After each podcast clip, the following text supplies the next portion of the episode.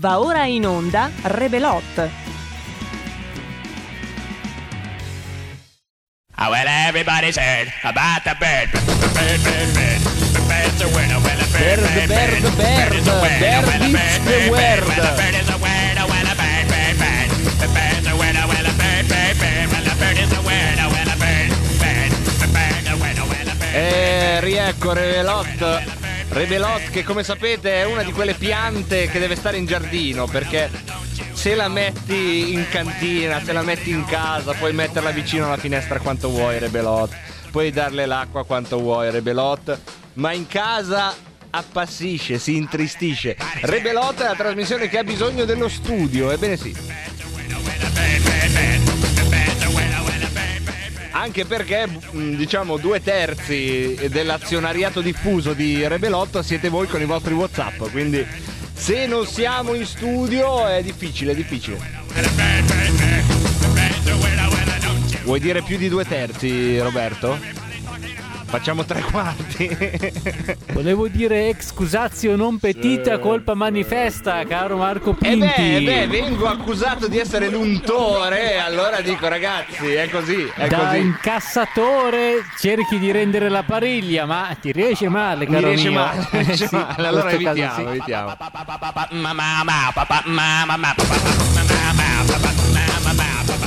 Anche perché come sapete ormai io sto cedendo lo scettro alla nuova regina di Rebelot che non è Roberto Colombo perché altrimenti sarebbe re ma è alla parte tecnica, re della parte tecnica. La regina di Rebelot, chi è? Chi è la regina? La regina di Rebelot, chi è la regina di Rebelot? Eccola qua, buongiorno Roborta. Ma buongiorno a te Pippi Rippi. Non mi chiamo Pippi Rippi, dai. Dai, cioè Pippi, io dico ma la regina di Rebelotro, ma Pippi Rippi. Pippi Rippi. E vabbè, Pippi Rippi, benvenuti dal vostro Pippi Rippi, va bene? Pippi Rippi. Eh. Oggi cosa secerniamo? Le solite minchia. No, no. Ma ciao Roborto. Ecco che ti saluta, va. Ecco, una Cosa c'hai? Cosa c'hai? Lascia- lasciami fare, lasciami fare che oggi abbiamo la scaletta fitta. Fitta, fitta, fitta. Un saluto allo Stefano del Brembo.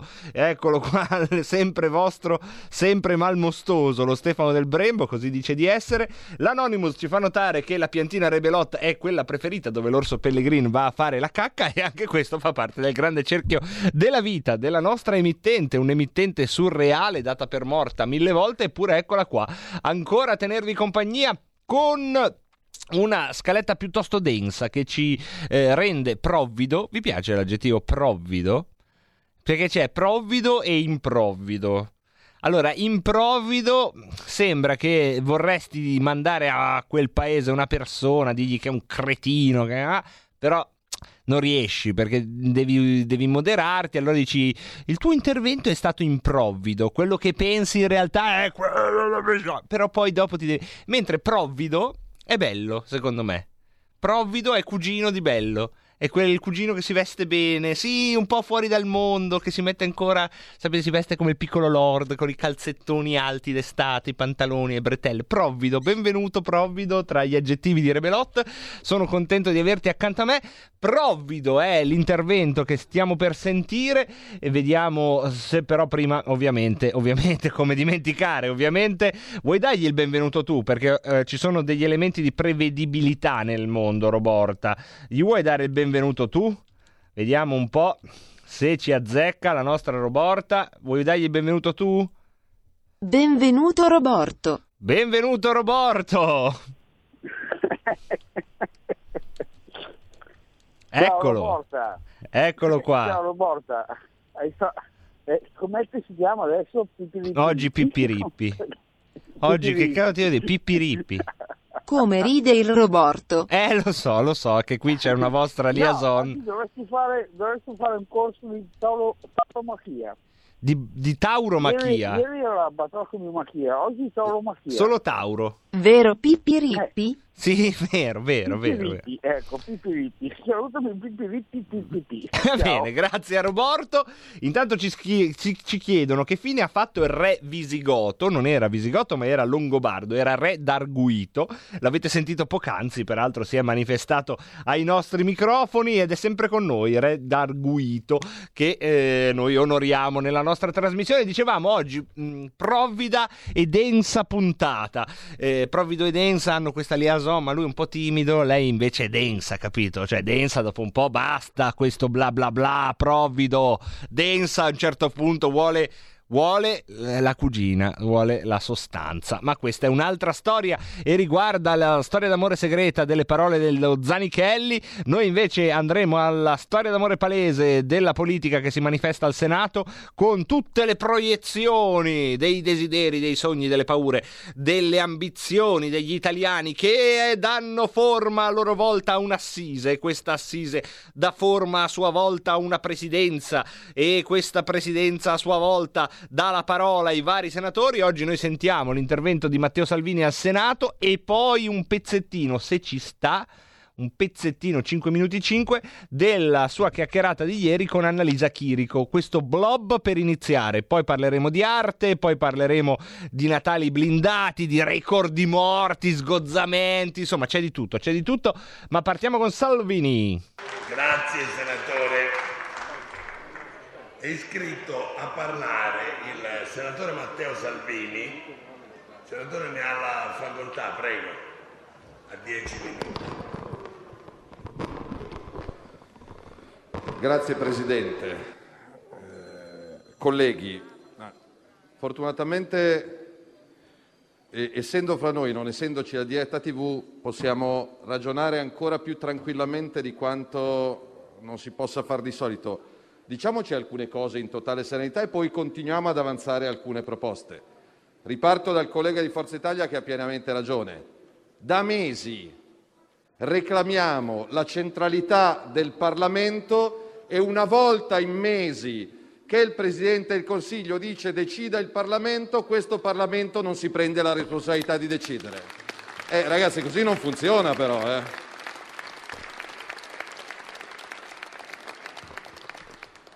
Poi se uno decide può decidere eh, nel bene, può, decidere nel meglio la volta dopo, però dire scelgano altri non mi sembra responsabile da parte di nessuno di noi. Partiamo dai dati di fatto. Quasi 66.000 morti. Questo è. L'Italia è il paese col più alto numero di morti in Europa. Punto. A capo. Solo questo ci dovrebbe dire lavoriamo insieme. È inaccettabile che però se qualcosa va bene, e ahimè non sono tante le cose che sono andate bene in questo periodo, è merito di chi sta al governo, se qualcosa va male è colpa delle opposizioni che sono irresponsabili, sovraniste, fasciste, antieuropeiste, negazioniste. Ragazzi, quando avremo sconfitto questa bestia maledetta, dovremo però andare a guardare dove è tutto cominciato. E tutto è cominciato, ce lo diciamo sottovoce in un'aula istituzionale, in un laboratorio cinese finanziato da alcune multinazionali senza nessun tipo di controllo. Con l'Organizzazione Mondiale della Sanità che ha dormito, o assente o complice, e mi domando perché i cittadini italiani continuino a finanziare un'organizzazione assente o complice. Oltretutto, La Cina, dove per prima è partito il contagio, ovviamente per prima ha lavorato al vaccino e adesso sta vaccinando mezzo mondo dal Brasile al continente africano. Verrà il momento in cui quest'Aula, spero con responsabilità e unitariamente, chiederà un risarcimento danni economico e morale a coloro che hanno contagiato il resto del mondo, sperando che nessuno non lo possa fare perché ha dei debiti nei confronti di qualcuno. Vaccino. Il supercommissario Arcuri ci ha preannunciato 4 milioni di dosi entro gennaio, lo diciamo in quest'Aula 16 dicembre, visto che fidarsi è bene, non fidarsi è meglio, Vice Ministro Sileri. l'abbiamo visto alla prova sulle mascherine che non c'erano, l'abbiamo visto alla prova sulla riapertura delle scuole, abbiamo visto come è andato a finire, lo stanno vedendo alla prova gli operai dell'Ilva. Si arrivano i vaccini e non possiamo somministrarli perché mancano aghi e siringhe, facciamo il male di questo Paese. È tutto sotto controllo? È tutto sotto controllo? Lo diciamo oggi perché poi non sarà colpa nostra. Perché qualunque cosa accada poi è colpa inspiegabilmente. L'Italia è l'unico paese al mondo dove se qualcosa non funziona non è colpa di chi governa, ma è colpa delle opposizioni. Avete stancato con questo ritornello. Prendetevi le vostre responsabilità. E il non ricordo non fa andare avanti un paese. Rimborsi, l'hanno detto tutti. Io vorrei vedere, vorrò vedere quando voteremo le, le risoluzioni se i colleghi parlamentari di PD, 5 Stelle eh, e Italia Viva voteranno di no al mettere anche un criterio numerico ai rimborsi. Perché è troppo facile dire, colleghi, facciamo come i tedeschi.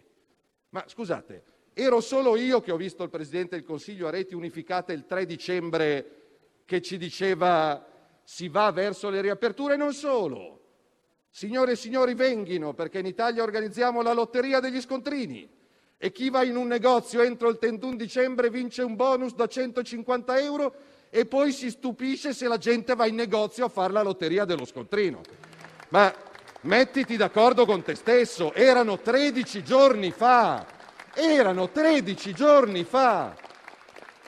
E dopo 13 giorni il commerciante che ha speso 200 euro per aggiornare il suo macchinario si accorge che il governo lo chiude. Ma mettiamoci nei panni di un imprenditore lombardo, di un commerciante lombardo che è stato chiuso da ottobre, da ottobre, per scelta responsabile di Regione Lombardia e della comunità lombarda, che è tornato in zona gialla, quindi a sorridere, a respirare, a passeggiare domenica scorsa e adesso lo richiudiamo in casa da venerdì questo? È semplicemente inaccettabile. È semplicemente inaccettabile.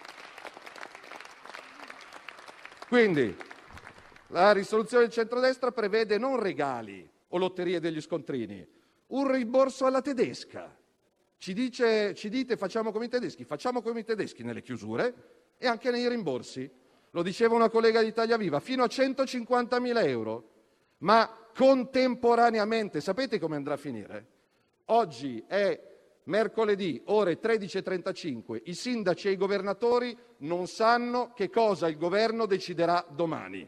Innanzitutto non è normale, che la gente che poi deve applicare una norma non sappia che cosa succede. Domani, faccio il preveggente, il governo dice si chiude. Il governo dice si chiude. Perfetto, noi vorremmo, anzi noi pretendiamo, a nome ad esempio di quei commercianti fiorentini che sono accampati e dormono giorno e notte in piazza a Firenze, che il minuto in cui si annunciano eventuali nuove chiusure vengano date disposizioni per bonificare sui conti correnti le migliaia di euro necessarie a queste persone per sopravvivere. Non ci fidiamo più, non ci fidiamo più. Scuola, scuola. In quest'Aula io non ho mai avuto modo di avere l'occasione di confrontarmi con uno dei protagonisti della situazione, passata, presente e futura. Scuola. Dalla metà di settembre, e i dati si sono visti dai primi di ottobre, c'è stata una nuova impennata di contagi. Perché? Perché qualcuno andava a fare il bagno in Sardegna o in Sicilia? No, perché si è riaperto il sistema scolastico, che è la spina dorsale di questo Paese, 8 milioni di studenti e un milione di insegnanti, senza aver fatto un fico secco sul trasporto pubblico locale e sull'affollamento nelle classi. Avete trattato i nostri bambini come cavie, come cavie.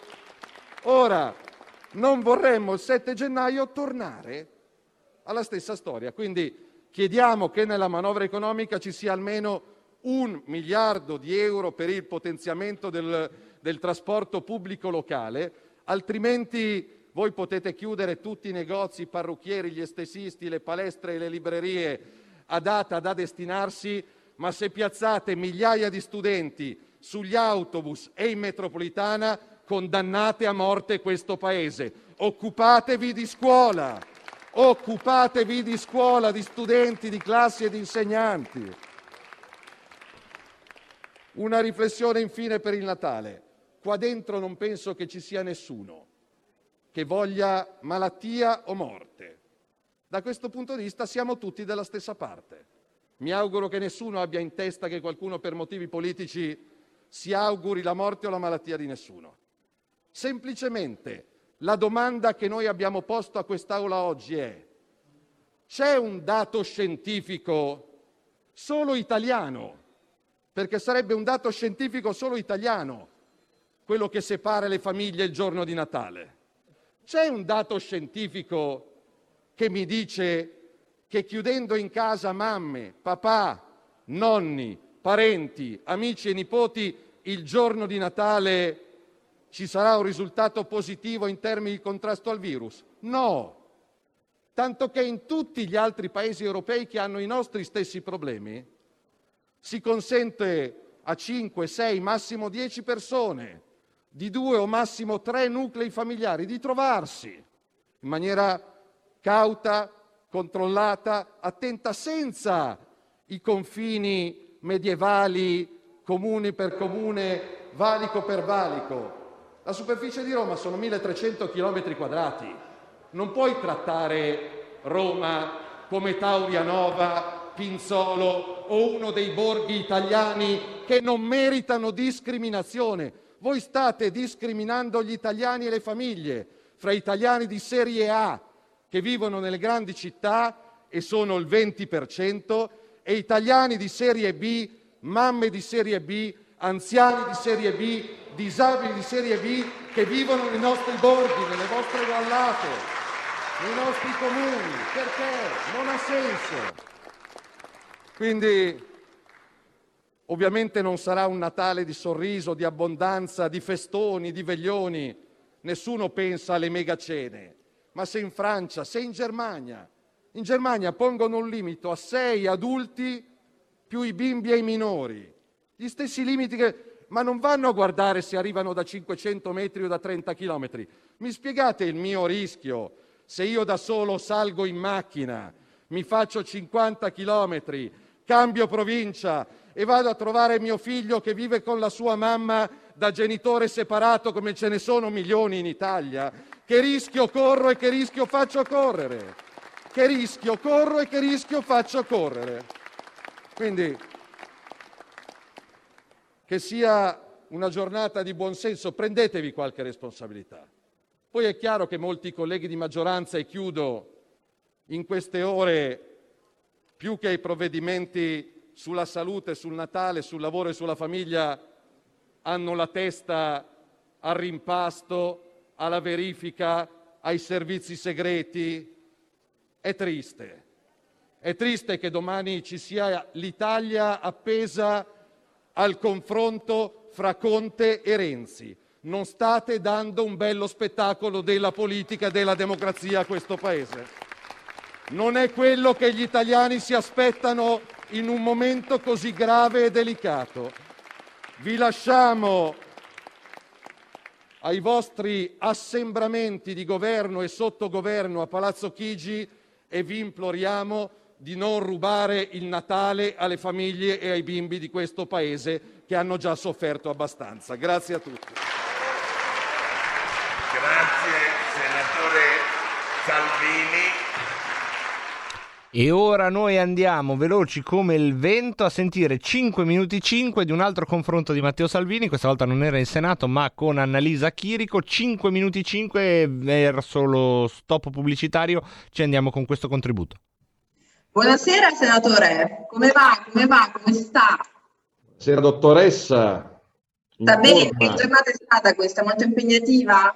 Fisicamente bene, ormai anche quando, quando, telefono la prima domanda ormai di default è come stai, ma non è un modo di dire purtroppo di questi tempi grammi, il, il come stai ha, ha, un senso profondo perché eh, purtroppo più di un amico, più di un parente, più di un conoscente ha avuto o sta avendo ancora dei problemi. eh. Quindi il come stai non è la solita roba rituale di quello che trovi in ascensore e, e non sai come passare il tempo per arrivare al quinto piano, però grazie al buon Dio e alla fortuna stiamo fisicamente bene, anche se politicamente, insomma, mi sembra che il Paese avrebbe bisogno di altro piuttosto che di riunioni a Palazzo Chigi sui rimpasti, le verifiche di governo e le crisi di maggioranza. Beh, senatore, tutti gli italiani sono sotto stress perché comunque questo anno che ci lasciamo alle spalle è stato davvero l'anno horribilis e soprattutto ci muoviamo in giorni pre-festivi nella più totale incertezza perché le pongo il mio caso, io non ho capito se potrò andare dalla mia famiglia per Natale, non ho capito se l'Italia diventerà giorni un'intera zona arancione, qualcuno dice un'intera zona rossa, si torna al lockdown, ma lei ha capito che succede? Io ho finito di fare pochi minuti fa un- una call con i governatori eh, dal Veneto alla Calabria, dalla Lombardia all'Umbria, perché poi ovviamente sono loro che hanno la responsabilità della salute, degli ospedali, dell'apertura della chiusura delle aziende. La risposta purtroppo a stasera, martedì, ore 18 e rotti, è no.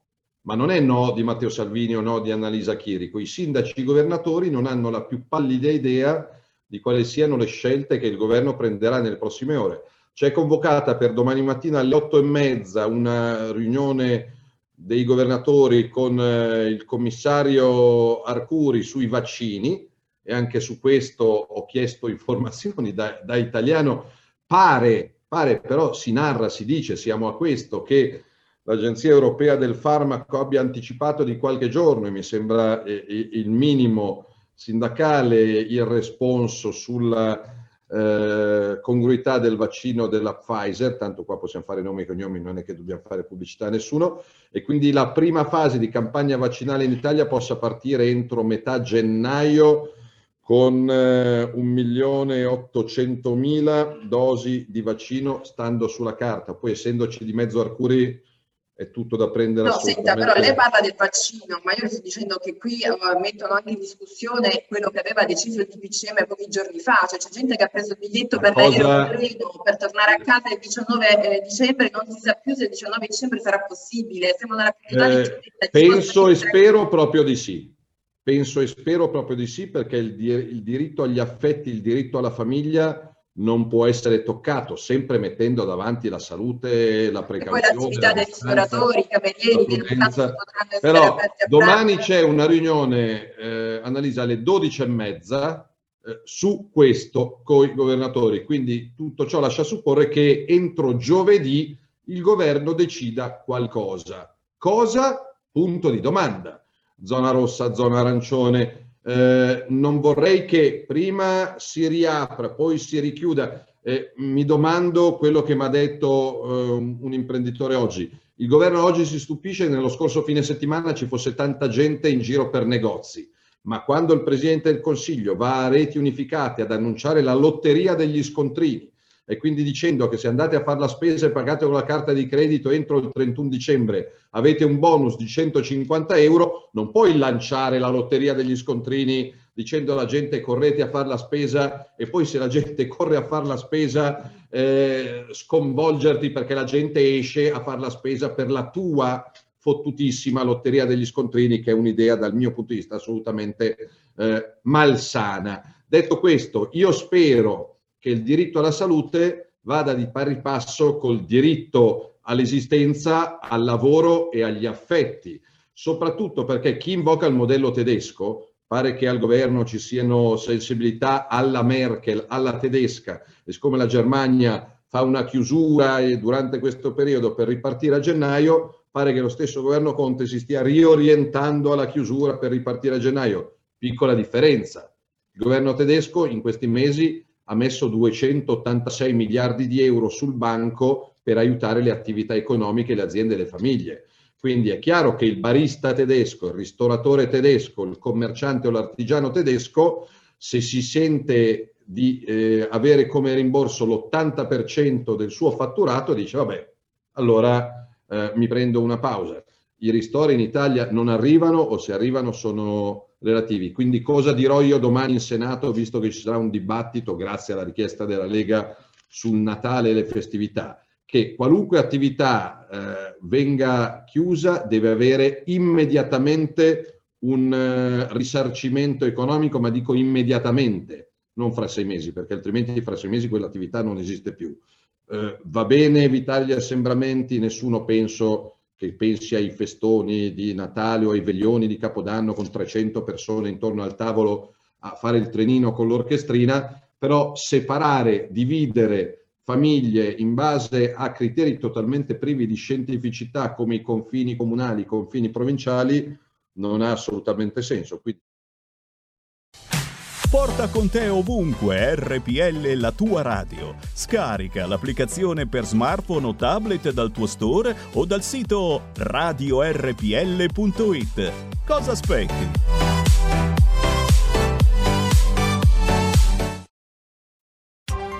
Coming Soon Radio, quotidiano di informazione cinematografica.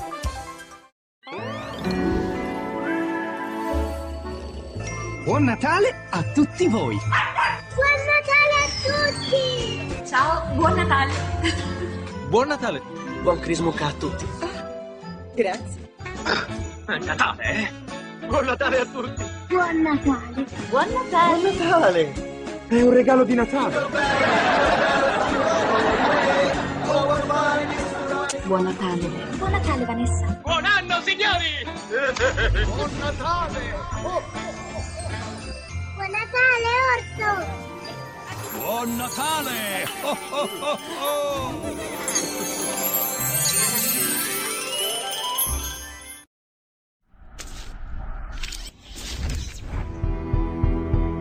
Care ascoltatrici e cari ascoltatori, sono Giulio Cainarca e voglio darvi un messaggio molto bello. Si chiude un 2020 ottimo per la nostra radio. Gli ascolti sono cresciuti, la programmazione è cambiata ed è anche stata evidentemente molto apprezzata.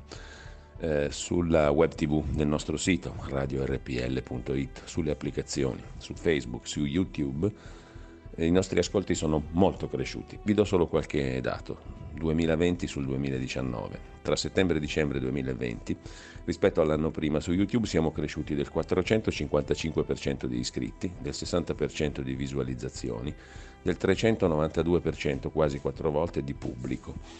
Su Facebook, sempre tra settembre e dicembre 2020 sul 2019, più 133% di visualizzazioni a 560.000 nel trimestre, più 66% di interazioni. Insomma, siamo cresciuti su entrambi i mezzi dalle 3 alle 4 volte di ascoltatori.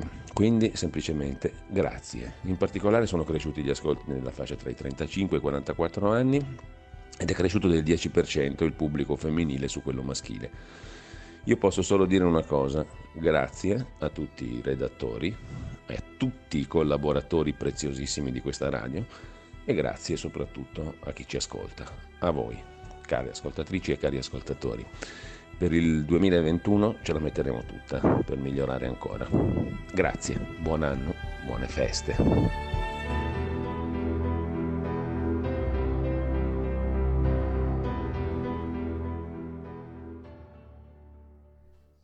E rieccoci, rieccoci in diretta come tutti i mercoledì che si rispettino. Siamo in diretta con la nostra rubrica Le chiacchiere stanno a zero dedicata al misterioso mondo dell'arte. Questo gigantesco continente che noi piano piano esploriamo con la nostra guida che è, eh, la sentite già ridacchiare in sottofondo, Alessio Musella in onda con noi. Benvenuto Alessio.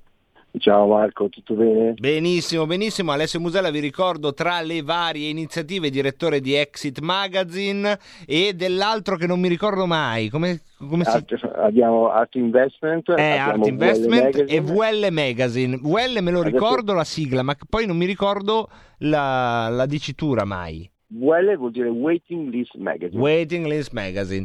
Insomma, sono eh, tre eh, importanti eh, canali di approfondimento per un mondo che, eh, come stanno, spero, apprezzando i nostri ascoltatori, è pieno di sfaccettature. Ce ne sono di eh, organizzative, strutturali, ce ne sono anche di ehm, emotive, mi viene da dire. Tant'è che oggi torniamo su un tema che abbiamo già affrontato ed è il tema della saccenza dell'artista, di questo alone di saccenza che spesso circonda e allontana l'artista dal pubblico cosiddetto, insomma, popolare, normale. Quali sono le venature di saccenza, oltre a quelle di cui abbiamo già parlato, che eh, fanno male all'arte e a un artista? Ma sto giro invece che parlare degli artisti poverini perché continuiamo a massacrarli invece Sì, un po' hai ragione, parliamo male degli artisti a volte qui nella, nella rubrica dell'arte non è il massimo, però RPL ce lo possiamo permettere. prima o poi mi, mi stirano, mi gambizzano. così. Però insomma, allora, dire delle verità fa parte anche della possibilità di avere libertà di, di parola, no? per cui, poi per carità io non ho ehm, il Vangelo, di conseguenza mh, questi sono dei miei punti di vista, eh, ci, ci tengo a voler dire che non ho la verità ehm, in bocca, però sicuramente avendo girato e conosciuto diverse situazioni, quantomeno le riporto come le ho vissute senza tanti sfrondoli, questo Mhm. senz'altro. Infatti oggi invece che parlare proprio degli artisti, parliamo invece della, della mia categoria, e cioè editori, direttori, ehm, giornalisti, curatori, tutti quelli che in teoria si riempiono la bocca dicendo che dobbiamo aiutare l'arte, dobbiamo parlare dell'arte, dobbiamo, eh, e poi alla fine sono i primi che se la tirano o che comunque fanno fatica ad avere un dialogo diretto con il pubblico. Il che cosa significa? Quello che abbiamo sempre detto, siamo tutti contenti quando una persona ha studiato arte e quando ci fa la curatela, quando ci scrive una curatela o ce la racconta. Questo però va per gli addetti ai lavori.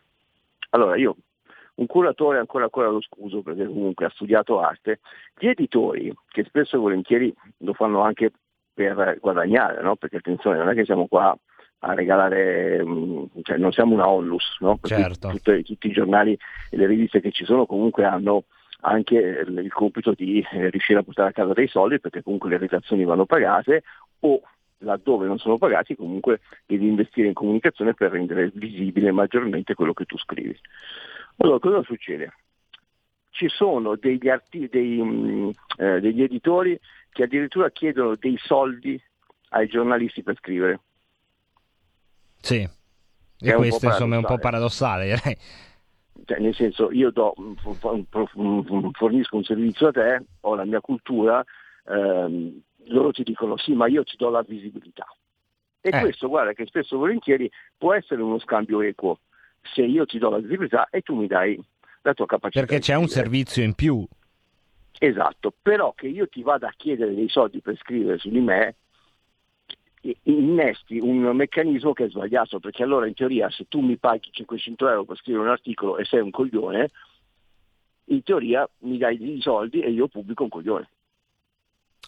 Certo. Que- Diventa quel discorso che facevi sui galleristi, no? Gli affittamuri. Bravo, infatti stavo arrivando lì. Quando uno è troppo mercenario e per cui accetta eh, l'aspetto, l'aspetto pecunia, cioè per cui io ti pago e posso, eh, alla fine dei conti se non stai a guardare anche i contenuti che, che proponi e il modo in cui tu lo proponi, rischi di diventare un bazar e comunque di non aiutare, tanto per cambiare, l'arte ad essere divulgata.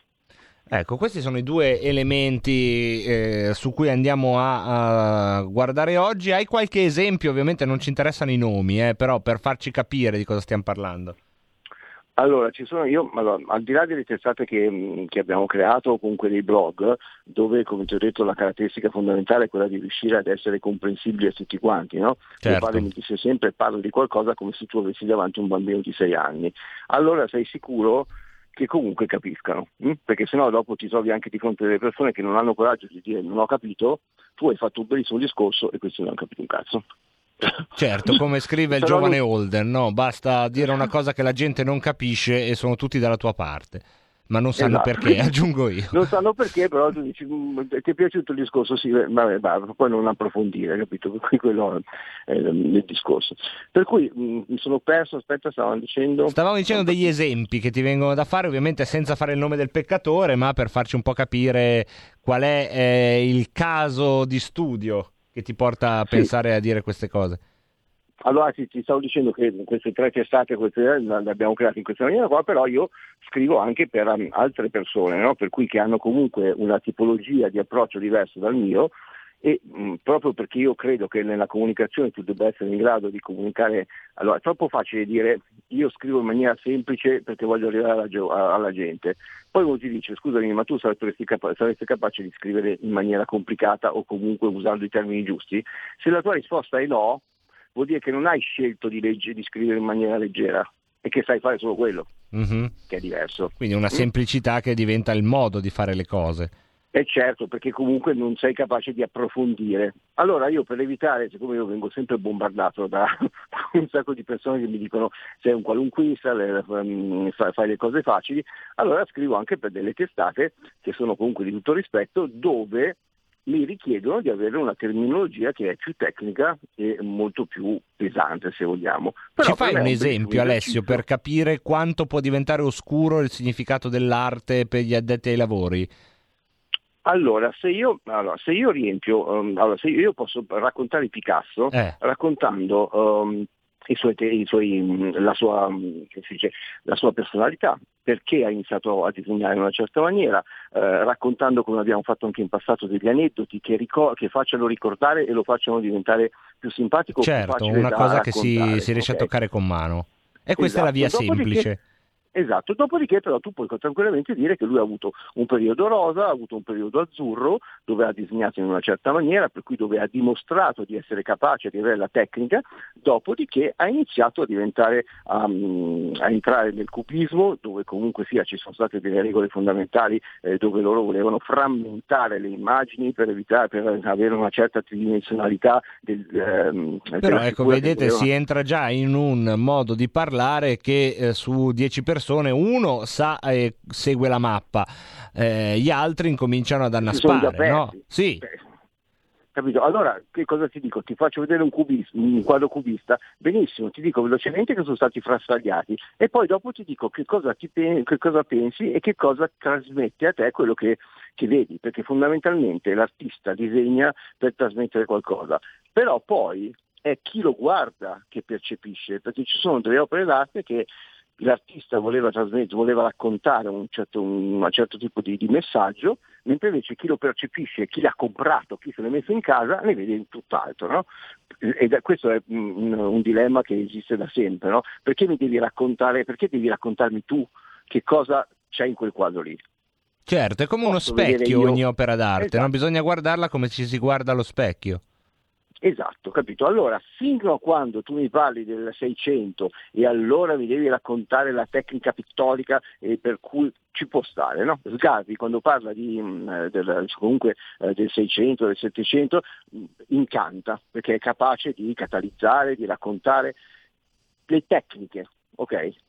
Nell'arte contemporanea c'è poco da raccontare sulla tecnica, perché andiamo sul digitale, andiamo sulla la famosa frase questo lo so fare anch'io, ho capito? Sì. Per cui comunque le opere non vanno più raccontate, ma vanno semplicemente esposte e poi dimmi cosa ne pensi. Dimmi cosa, ti, cosa trasmetti. Nel 2021 su Exit, tra l'altro, abbiamo deciso di dare uno spazio a degli adolescenti, anzi ancora preadolescenti. Abbiamo deciso di dare un box eh, dove scriveranno i bambini di 13 anni e racconteranno a loro modo un'opera grande. Che è un modo per eh, insomma rimetterla in gioco, mi viene da dire, no? Certo, perché uno ti dice questo è un bambino di 13 anni e io voglio che questo scriva che cosa vede in quest'opera, cosa vedi in Guernica di, di Picasso. Esatto, stavo pensando cosa esattamente allo stesso quadro, vedi? Capito? Allora, il concetto base è facciamo, cioè, capisci che quando tu sei avulso, quando tu comunque non sei influenzato, quando tu sei puro, Sì, se non 13, sai che 12 c'è anni. stata la seconda guerra mondiale, Guernica è un altro, un altro quadro. Esatto, e allora dimmi che cosa vedi lì. Capisci? Cioè, Un cavallo molto agitato.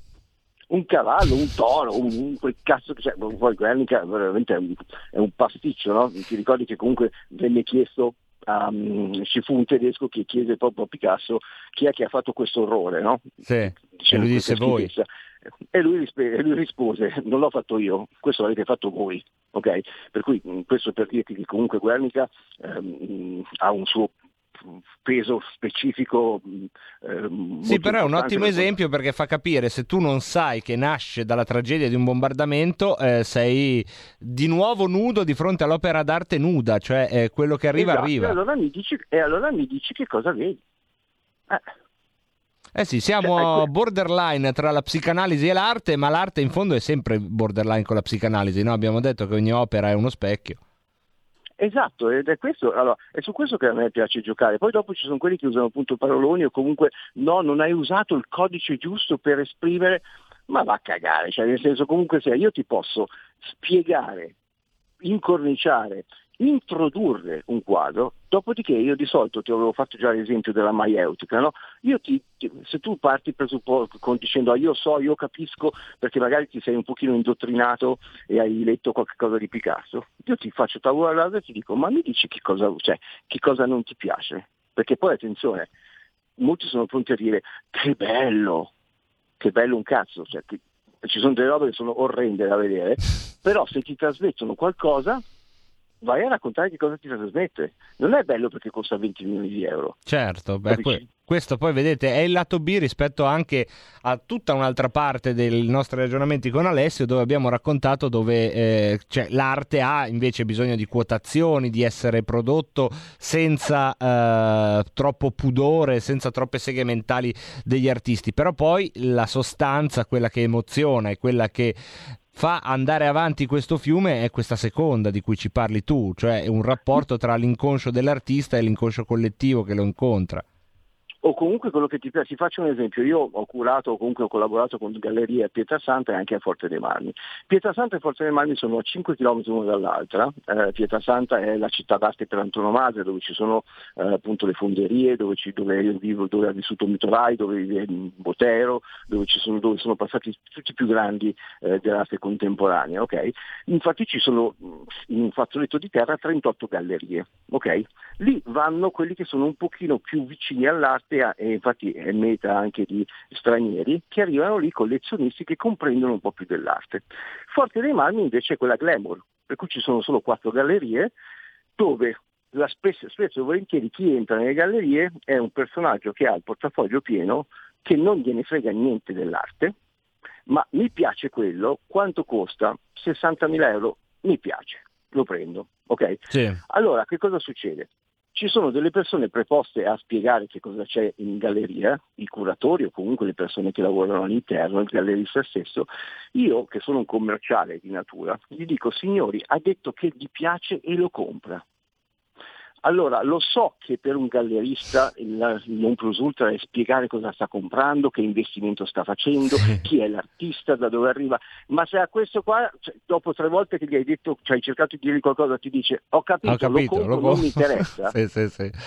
E questa è una perversione comune, però, eh, devo dire, giustamente, anche in certi ristoranti, no? Assomiglia a certi, certi ristoranti che hanno questa, che secondo me è una perversione, ma in realtà eh, è l'altra faccia di una passione vissuta. Per cui tu vuoi ordinare una pasta asciutta e dici una carbonara, ah, ma sa che noi la facciamo? Sì, ho capito, come la prendo? La voglio Eh, mangiare. Uno dice, senta, l'assaggio è buona. È buona, ecco. No, ma non so se lei ha sentito il tartufo. La... Sì, Guardi, senta, è no, buona. quello proprio non me ne frega un cazzo. Esatto, capito? ho Cioè, fame, è basta. buona.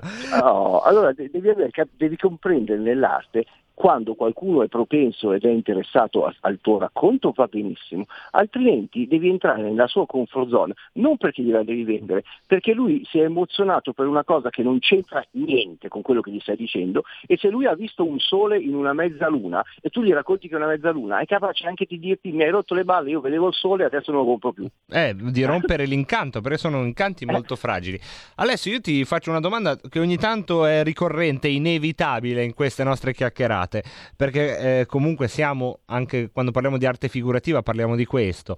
Eh, è vero che ogni opera d'arte è uno specchio, però è anche vero che la Venere del Botticelli ha una serie di codici che sono più decodificabili rispetto a un televisore con un martello rotto buttato per, eh, Certo. appoggiato a terra in una galleria. Come si fa a, ehm, a guardare bene queste opere, dando a ognuna lo spazio per entrare? Perché anche questo è un tema, no?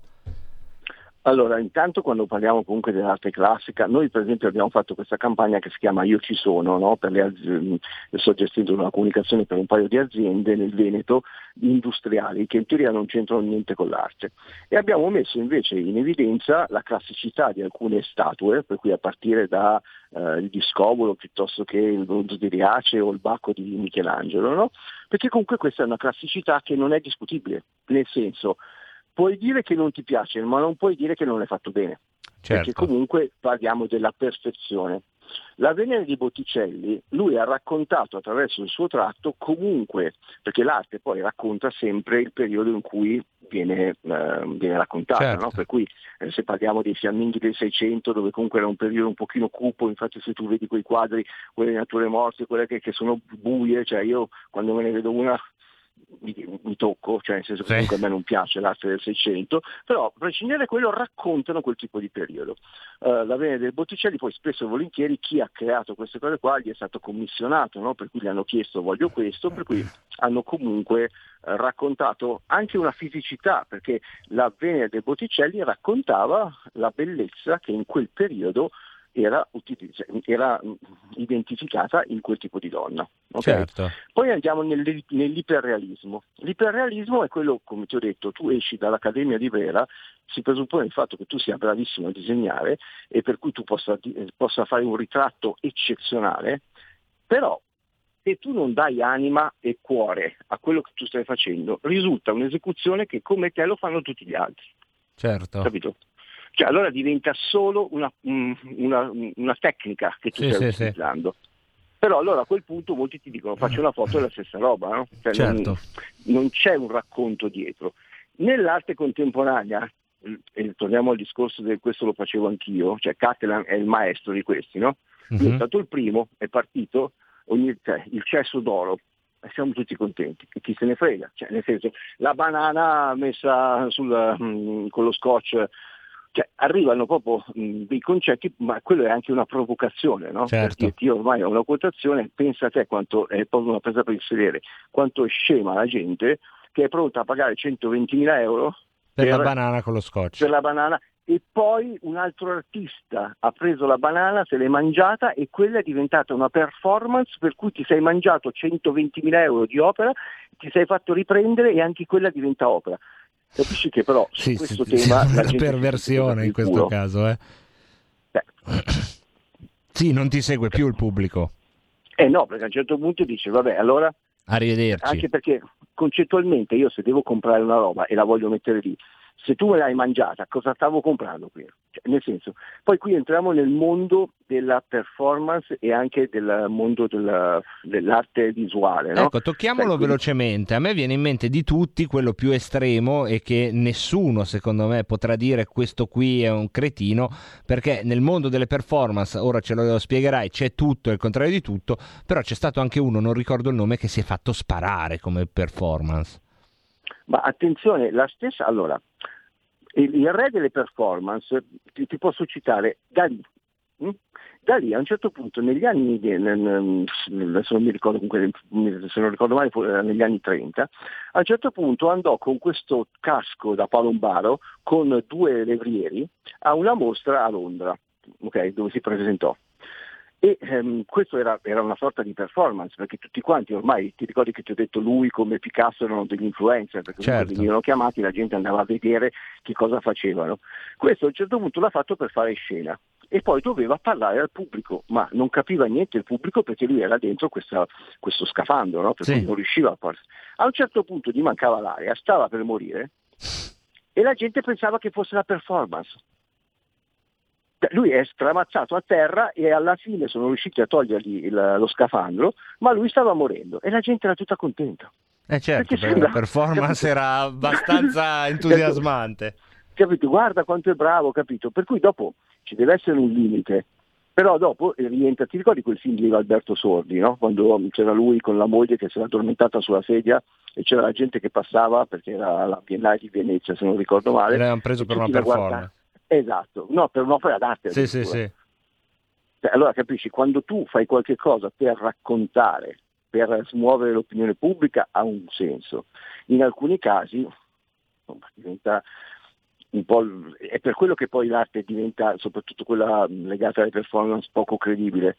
Allora, molte performance sono legate a un significato che vogliono fare, che vogliono far arrivare, per cui la violenza sulle donne. L'artivismo, no? Come ci hai giustamente spiegato una volta. Esatto, e allora ha senso. Però io adesso sto cercando con degli artisti, e poi lo, lo vedremo nelle prossime volte, eh, di poter vendere anche l'arte performativa, perché altrimenti la performance non la vendi, la vedi, ma ai fini proprio pecuniari, bellissimo, ma che cosa faccio? Perché poi vendi la performance? Certo. capito? Mentre invece adesso secondo me ci sono delle tecniche per cui tu puoi decidere di filmare o comunque di ricreare quel pathos, eh, ingabbiarlo in qualche maniera e a quel punto forse lo puoi vendere. Perché altrimenti c'è anche questo di discorso. Certo c'è una bella concorrenza, eh, perché da quando c'è il Covid le nostre strade sembrano un po' eh, del palco di una performance di massa.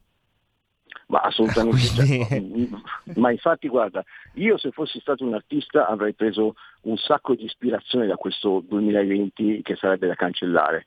Perché comunque c'è chi è diventato pazzo, cioè ci sono state. Infatti molti fotografi, e su questo devo essere, ehm, sono anche abbastanza d'accordo, si sono svegliati e hanno fatto delle foto splendide, perché comunque le città vuote Eh ehm, certo, erano qualcosa di qualcosa di incredibile. Grazie mille ad Alessio Musella, andatelo a cercare su Exit Magazine e su tutti gli altri suoi device, oltre che sui profili social. Eh, il, tempo, il tempo fugge, anzi è già fuggito Alessio, eh, resta solo quello per salutarti. Grazie Alessio Musella. Grazie a te Marco, un abbraccio. Cosa aspetti? Sostieni la nostra radio. Abbonati andando sul sito radiorpl.it. Clicca abbonati e segui le istruzioni. Facile, no? Comunque, Cosa c'è? comunque riguardo il Cosa? mondo dell'arte, Eh. volevo dire che in giro è pieno di curatori, eh? Sarai mica curatore anche tu? Mamma mia, Barborta. I feel good. I knew that I would not. I feel good. I knew that I would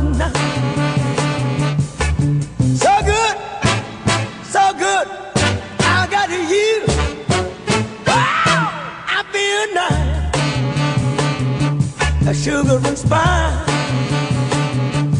I feel nice like sugar and spice.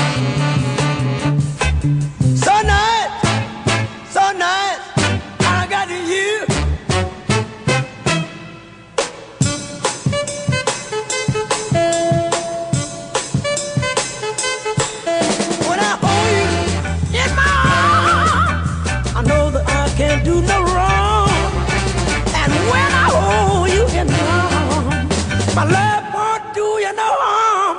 And I feel nice, like sugar and spice.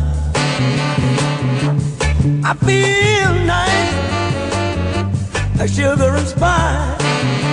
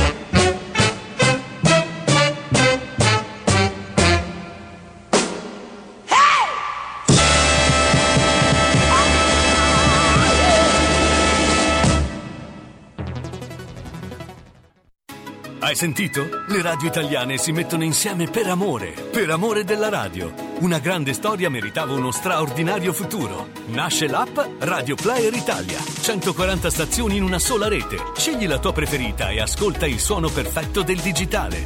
Gratis, senza registrazione, senza interruzioni. Compatibile con tutti i device. Naviga, esplora e scopri l'universo dell'audio. Ti sorprenderà. Scarica Radio Player Italia. Il futuro batte con la radio nel cuore. Anche RPL è disponibile su Radio Player Italia.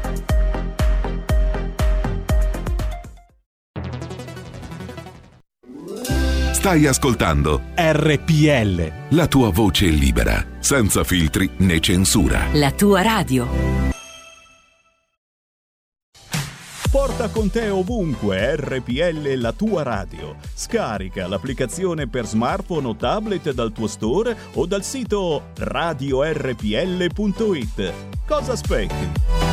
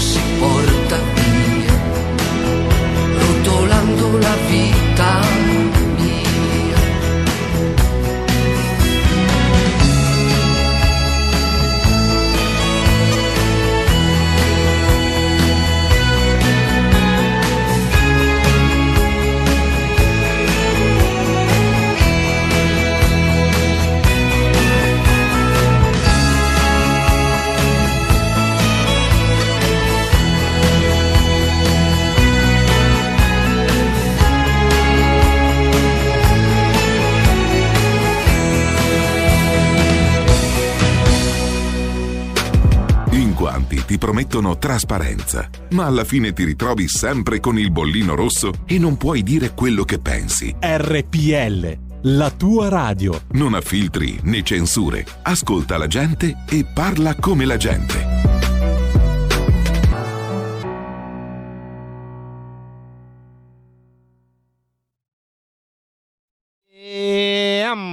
Rieccoci in diretta 17.35 e am, l'altro ieri forse avete aspettato ma come mai c'è non c'è ogni tanto c'è il lunedì ogni tanto il martedì il mercoledì il giovedì ma quando riusciamo siamo sempre contenti di avere in onda con noi almeno per una mezz'oretta ogni settimana il nostro il vostro l'ex sottosegretario l'inventore della flat tax colui che ha incominciato a tessere una importante battaglia per l'idrossicolochina. Ad esempio, sono riuscito a dire questa parola dopo tanto tempo. Armando Siri, ciao Armando. Ciao Marco, buonasera a tutti. Ciao. Bu- buonasera, ti sento che sono giorni che sei in aula al Senato perché sei proprio depresso, eh? Esatto. si sente quando hai passato più di 5 minuti in quel Esatto. luogo. Ma detto così, Esatto. chi ci ascolta non ci crede, dice ma sti senatori che si lamentano. Armando, diciamoci la verità. No, cioè- no, io non mi lamento. No, infatti. Subisco solo, diciamo, lo stato emotivo e psichico del, del contesto. Ecco, raccontacelo un po' questo contesto, perché alla fine parliamo sempre di tante cose, ma ne diamo per scontate altrettante. Ad esempio, che cosa porta una persona come te, che può piacere o non piacere, però sicuramente è un entusiasta della vita, a, a intristirsi per un contesto? Che cosa ti intristisce in sé dell'istituzione Senato? Guarda, cos'è che mi intristisce? Intanto la difficoltà ad esprimere quello che veramente penso. Infatti, guarda, mi, mi- mi avete chiamato proprio in un momento in cui sto elaborando un, eh, un mio pensiero che sto per pubblicare sulla mia pagina Facebook, che è un po', diciamo, come dire, strappato al- ai rituali e alle liturgie istituzionali, nel senso che poi quando tu in qualche modo, tra virgolette, appartieni a una, una struttura istituzionale, ne sei e ne diventi quasi schiavo. E quindi perdi il concetto di rappresentanza politica, che è quello diciamo fondamentale, perché poi in fondo noi siamo i rappresentanti anche dello stato d'animo eh, dei cittadini, no? nonostante Certo. siamo in Parlamento, però è come se il Parlamento assumesse diciamo, una sua forma mentis, una sua eh, eh, istanza propria che in certi casi soverchia la tua e quella dei cittadini che tu devi rappresentare. Quindi non puoi esprimere veramente davvero ciò che pensi perché risulterebbe sconveniente, risulterebbe come dire, eh, qualcuno potrebbe dire offensivo, qualcuno potrebbe dire fuori dai, dire, dai, dai canoni, eccetera, eccetera. Però di fatto oggi, eh, per come stiamo vivendo questa situazione, molti nostri concittadini sono esasperati e la stessa loro esasperazione è anche eh, la nostra esasperazione, la mia esasperazione. E quindi eh, adesso noi stiamo leggendo una notizia per cui il governo si accinge a em- a emanare un nuovo DPCM per ritrasformare di nuovo in zona rossa da Natale a Capodanno eh, l'Italia.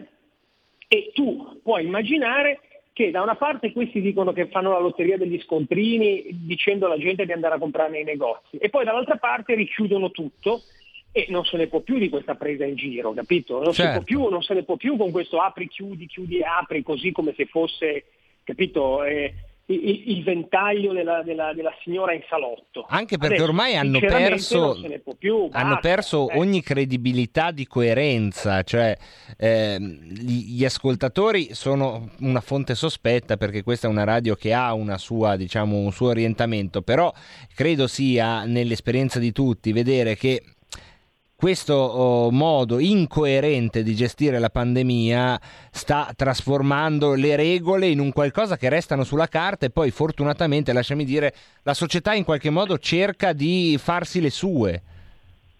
Sì, la società cerca di farsi le sue, però in fondo eh, parliamoci chiaro. Allora, diciamo veramente le cose per come sono. Allora, i dati ci dicono, tra l'altro ne parlava Porro eh, oggi pomeriggio. Già i dati, i dati ci dicono che nel 2000 tra il 2014 e il 2015 noi abbiamo avuto per l'influenza 2014 abbiamo avuto sostanzialmente gli stessi casi, gli stessi numeri di ricoverati, di morti, eccetera, che stiamo vivendo oggi con il Covid. D'accordo? Perché eravamo di fronte a un'influenza particolarmente aggressiva. Oggi noi siamo di fronte a questa malattia che chiamiamo Covid, di cui stiamo narrando quotidianamente, ormai la forma mentale è suggestionata dal racconto, cioè dalla narrazione che quotidianamente ci, ci dice qualcosa, anche magari se noi in qualche modo non la stiamo vivendo, bene, ci dice che cosa? Ci dice che c'è in corso questa- questo, questo virus eh, letale, che bisogna avere terrore, eccetera, eccetera. In realtà il 95% delle persone che sono positive stanno bene, un altro 4% è pauci sintomatico o lievemente sintomatico, quindi anche se diciamo, viene in contatto col virus guarisce naturalmente, un altro 1% va in ospedale e di questo 1% lo 0,9% sostanzialmente si riprende nel giro di pochissimo e uno 0,1% purtroppo finisce in terapia intensiva e uno 0, ancora 5% di questo purtroppo muore. Di queste persone sappiamo sono persone che hanno delle comorbidità, cioè almeno altre tre malattie e sono molto anziane e noi di fatto di fronte a questo stiamo bloccando il paese, stiamo limitando i diritti costituzionali e stiamo sostanzialmente sospendendo qualunque normalità. Allora, se questo vale per il Covid, doveva valere prima per tutta una serie di altre faccende, di altre vicende, perché ci sono state le influenze, ci sono state diverse situazioni che avrebbero dovuto allora portare sulla base degli stessi numeri questo tipo di decisione. E invece questo non è stato. Allora, c'è qualcosa che non funziona. Qui manchiamo totalmente di razionalità. Siamo di fronte a un problema di razionalità, non siamo di fronte a un problema virale, siamo di fronte a un problema psicologico, siamo di fronte a una malattia mentale. È come se le persone fossero in un loop psicologico, non capiscono più niente, non razionalizzano più niente, non guardano più niente e sono terrorizzate e di fronte alla paura, che è un sentimento irrazionale, non si può fare niente purtroppo. E chi, do- chi comanda in realtà, chi ha nelle mani le sorti del paese, dovrebbe invece avere la lucidità per condurre il paese alla tranquillità alla normalità, invece fa tutt'altro. Quindi non se ne può davvero più a questo punto. Quindi cosa ti posso dire? Ah, guarda, io ti ringrazio perché poi hai fatto meglio di me la liturgia con cui io ogni sera commento i dati, ecco, eh, l'hai fatta in maniera più eh, precisa da senatore proprio anche, mentre io cerco sempre, come sai, di eh, ogni tanto metterci qualche virgola e qualche sorriso, però la sostanza è quella che ripetiamo qua ogni sera. Una specie di secondo virus, c'è il virus vero e poi c'è un virus mentale eh, che eh, io vorrei capire secondo te quanto ha contagiato coloro che devono prendere le responsabilità o quanto fa comodo questo virus mentale? Eh, entrambe le cose. Un po' le ha contagiate, un po' fa comodo perché naturalmente tenere il paese in uno stato di emergenza fa comodo perché così con la scusa dello stato di emergenza non si fanno i conti della- dell'inadeguatezza politica, no? E quindi non, non facendo i conti dell'inadeguatezza politica a- a tutto va avanti per inerzia. E questa è la realtà. Il problema è che però gli italiani pagano questa situazione, pagano questa condizione, pagano questo stato d'animo, questa angoscia, questo aprire e chiudere. I negozianti sono esasperati, la gente è esasperata. Ci aspetta un Natale dove tu non puoi andare a casa della mamma anziana o non puoi andare dai genitori anziani o non puoi ricongiungerti con i figli o non puoi andare a trovare le persone. Il Natale è da sempre il momento in cui le famiglie si riuniscono. Va bene, poi faranno bene, faranno male, ormai è una festa ipocrita, ormai non, non ce ne frega niente. In ogni caso le famiglie si riuniscono. Ok? Certo. Ora capisci che bloccare eh, le feste, gli spostamenti in un periodo come questo significa dare un'altra mazzata psicologica. La gente non ne può più di stare su Zoom, eh, di stare online, di stare nel mondo virtuale. Le persone hanno voglia di, di incontrarsi, di parlarsi, di abbracciarsi, di ritrovarsi, di fare socialità, perché l'uomo è un animale sociale, non c'è bisogno di scomodare Sant'Agostino. Quindi Armando, eh, sì, si sta sbagliando su poi- tutta la linea. No, no, dico si sta sbagliando su tutta la linea e quando tu mi dici ah ti sento giù di morale, mi senti giù di morale perché poi alla fine in Senato noi eh, urliamo, sbraitiamo, diciamo, cerchiamo di convincere, cerchiamo di portare i dati, cerchiamo di fare il nostro, ma purtroppo non serve a niente, perché non abbiamo la maggioranza, non c'è niente da fare. Da, da un certo punto di vista bisognerebbe invocare a questo punto una manifestazione dei cittadini, perché i cittadini dicono alla fine se noi disobbediamo ci, diamo- ci danno 400 euro di multa. Certo, 400 euro sono una bella cifra, non è poco. Però, ragazzi, eh, quanto vale tutto, tutto il mio star bene, tutta la mia libertà, tutto, tutto ciò che desidero? Più o meno di 400 euro. Allora a questo punto mi verrebbe da dire, ragazzi, fate quello che volete fare, e andate a trovare la mamma, il papà, gli anziani, i figli, i nipoti e state insieme e pazienza, fatevi dare, se, se vi fermano la, la- la multa e fate ricorso al prefetto. Il ricorso al prefetto è gratis, ormai si sa che tutti i ricorsi verso i DPCM vengono annullati perché sono tutti illegali. E quindi che cosa vi posso dire? Cioè la gente mi chiede cosa possiamo fare, io che cosa posso dire? Ecco le cose che ti stavo Certo. dicendo prima a proposito di essere o non essere senatore, no? Che se tu sei una Sei un persona di normale lo puoi dire, se sei un senatore non lo puoi dire perché ah ma come il senatore ha detto che allora dovete disobbedire, andare e poi la multa di 400 ricorso al prefetto, eh, ma insomma le regole vanno rispettate. No, le regole vanno rispettate un tubo. Beh, poi il ricorso al ricordo- prefetto fa parte delle regole, permettimi di dire Certo, che non stai al dicendo di esatto, forzare i fa parte posti di blocco, ecco. Ma no, assolutamente. tu ti prendi la tua sanzione, fai ricorso al prefetto ed è nei tuoi diritti, perché insomma non se ne può più. A questo punto non se ne può più. Poi c'è chi avrà paura e si chiuderà in casa e rispetterà le regole borbottando e lamentandosi, però allora che non chieda a noi di fare miracoli che non possiamo fare, perché io non posso fare niente. Io quello che ti posso dire che farò è che io sicuramente vado da mia mamma, questo è poco ma sicuro, ma non mi interessa proprio, che mi diano anche 400 euro di multa e me, e me- me- me ne frego e farò ricorso, e farò ricorso.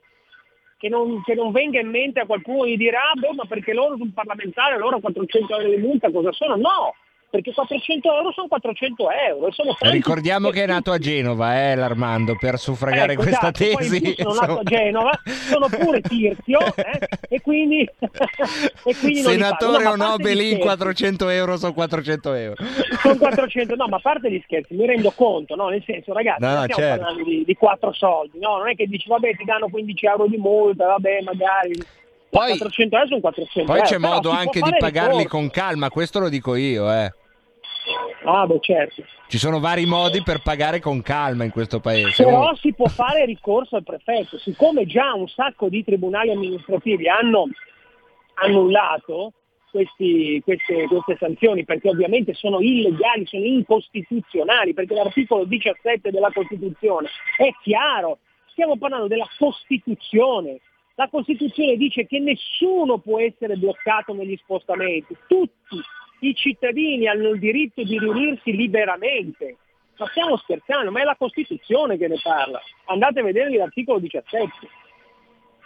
certo. Quindi voglio dire, siccome parliamo di, di quello che dice la Costituzione, tutti i cittadini hanno il diritto di riunirsi pacificamente eh, e liberamente senza armi, quindi voglio dire, non credo che le riunioni a Natale saranno per, per scambiarsi fucili e mitragliatori, quindi l'articolo 17 è chiaro, va bene? L'articolo 17 pone, diciamo, la possibilità alla legge, alla legge pone la possibilità di regolare le riunioni in luogo pubblico, in luogo pubblico.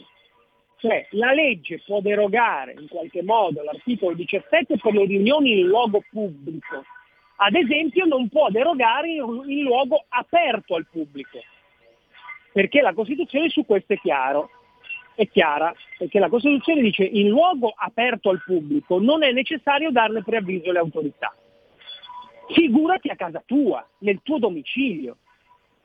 Cioè, siamo pazzi, cioè, è, una, è una- è una roba, una roba, una roba Ecco, però, Armando- Ma del resto la Costituzione è carta straccia se non vive nel cuore degli, degli cittadini che la difendono. Ma eh. lasciami anche dire, però, se non vive nella testa delle varie magistrature che dovrebbero farla rispettare e delle istituzioni di Eh. controllo e sotto controllo di cui questo paese per tanto tempo abbiamo detto che era un paese Eh, paranoico che certo, temeva ma il che- golpe certo, e poi è arrivato con le certo. circolari. Eh, certo, però se non c'è nessuno che lo fa lo devono fare i cittadini a questo punto, perché voglio vedere se 60 milioni di citt- cittadini a un certo punto decidono di andare comunque a casa della mamma, della nonna o, o- del papà o della zia a fare Natale e voglio vedere se 60 milioni di cittadini prende- faranno 60 milioni di multe e 60 milioni di cittadini le impugneranno. Poi voglio vedere cosa succede. Eh, Cioè, siamo questo- arrivati a questo punto perché noi qui non possiamo fare nulla dal punto di vista parlamentare, non possiamo fare nulla perché tutto quello che possiamo fare la- eh, potevamo fare l'abbiamo fatto.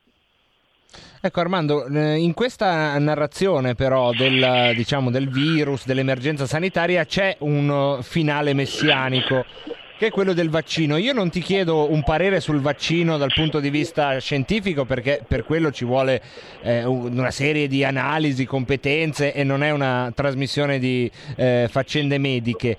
Io ti dico dal punto di vista psicologico, secondo te questo fatto del vaccino come momento finale che ci ridarà l'immunità è una trappola psicologica oppure può essere un effettivo approdo finale di questa storia?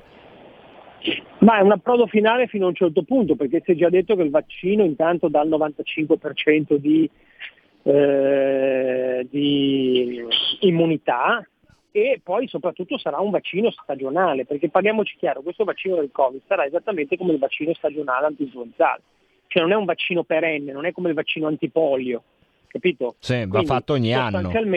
Poi bisogna vedere che vaccino si fa, perché ci sono due tipi di vaccini, quelli di, di Pfizer, che sono quelli che cosiddetti a mRNA, quindi vaccini che agiscono direttamente sull'RNA genomico, e, sono- e poi ci sono i, vac- i vaccini tradizionali. Allora, quello diciamo portato avanti da AstraZeneca, eccetera. Sul vaccino a RNA ci sono delle perplessità, perché è un vaccino che non è mai stato sperimentato sull'uomo non è mai proprio stato sperimentato, quindi voglio dire, stiamo parlando di un vaccino comunque che potrebbe avere anche eh, delle, delle- delle complicanze. Quindi eh, ci sono da parte della comunità scientifica delle perplessità. Eh, se tu ascolti quello che dice la dottoressa Gismondo, che è la capo eh, della virologia dell'ospedale Sacco di Milano, lei dice io il vaccino RNA della, della Pfizer non lo faccio, farò quell'altro, quello tradizionale perché so comunque che tipo di vaccino è. Quindi insomma su questo ci sono un po' di perplessità. Sicuramente il tema, che- il tema del vaccino psicologicamente funziona un po' da psicofarmaco. Nel senso, Bella no? è come prenderti, capito, ti prendi le tue belle- la, tua la tua bella dose di 40 gocce di Lexotan e sei a posto. Cosa ti devo dire io? Cioè il vaccino, per carità. Ma meglio di così non puoi dirla sì, Armando, scusami se ce la cantiamo e ce la Eh, suoniamo sì. un po', però eh, meglio di così è difficile davvero da dire. Eh, E intanto cioè, te ti la- te la- ringraziamo perché eh, mentre parlavi ho verificato e in effetti l'Università di Padova, quindi non il eh, sito complottista, eh, eh, certifica che nella stagione invernale 2014-2015 in Italia sono morte 375.000 persone, che corrispondono a circa 54.000 morti in eccesso nell'inverno 2014-2015. Quindi eh, c'è stata già un'influenza eh, e non ce ne siamo accorti, insomma. Eh, no, eh, non abbiamo voluto accorgercene, diciamo così. Quindi il problema veramente, guarda Marco, è sempre più politico, sempre più Mentale, sì. grave e mentale. Perché ormai stanno eh, anche i dati che hai, hai snocciolato prima, sono quelli che snoccioliamo anche noi ogni sera e hanno come fonte l'Istituto Superiore di Sanità. Quindi ormai Hanno, esatto. i dati ci stanno raccontando i confini veri di questa storia e eh, con i confini veri di questa storia tutto ciò che è manipolazione, che è isteria, che è follia, purtroppo emerge, eh, anzi per fortuna emerge in maniera evidente per chi li vuol guardare. Eh, esatto, per chi li vuole guardare, poi c'è chi invece è malafede, non li vuole guardare e ci approfitta della situazione, però del resto che dobbiamo fare? Ma Eh, forse io ehm, lo ripeto, no, sì, qualche malafede ci sarà, c'è sempre, però c'è anche un rapporto fiduciario col mondo per cui ci si fida di quello che dice il telegiornale e, e non, non- Eh, però è finito quel periodo secondo me. Attenzione a fidarsi di quello che dice il telegiornale. certo, qua eh, noi Uno siamo nati apposta. di eh. più di quello che sente e di quello che percepisce lui personalmente, perché poi si, sia- si sa la verità che cos'è, la verità è quello che per te è vero, eh, è molto semplice. E con questo momento un po' esistenziale- senza andare a scomodare la litteria greca. No, no, però se volete scomodarla io faccio un po' di autopromozione, eh, dipende da te, Esatto. il libro di Armando Siri a cui ho avuto il piacere di collaborare ampiamente, e si può andare ancora a prendere su tutti gli Amazon, nelle librerie, dipende da te, giusto? Grazie, grazie, grazie No, no, per lo spottone. grazie a noi perché è grazie. autopromozione, quindi Esatto, senso- auto, nostra promozione. Esatto.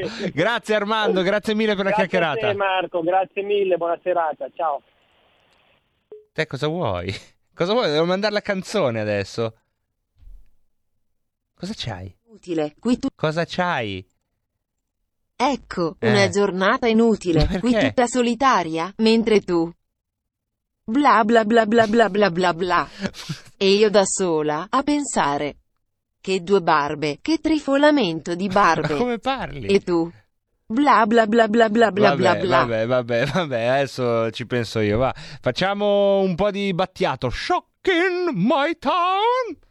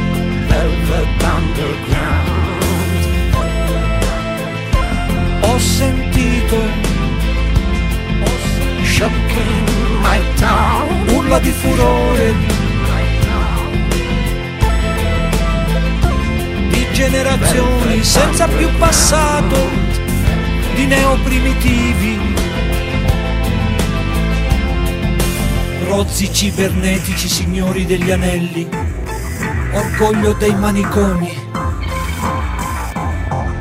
Shocking my town.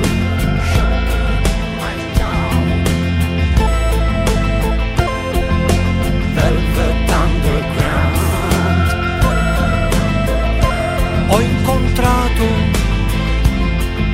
Shocking my town Allucinazioni Stiamo diventando come degli insetti Simili agli insetti. Nelle mie orbite si scontrano tribù di suburbani Di aminoacidi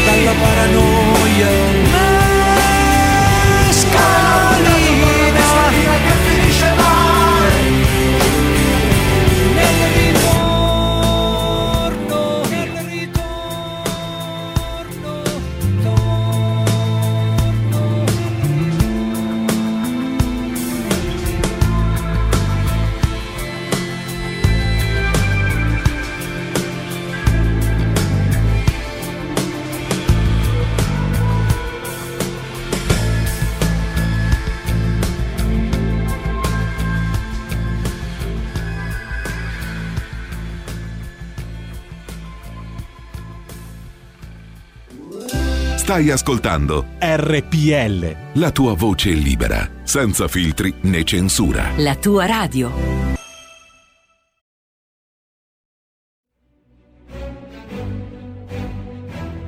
In molti ci invidiano e ci odiano perché siamo ancora liberi. Segnati il nuovo IBAN per i tuoi bonifici.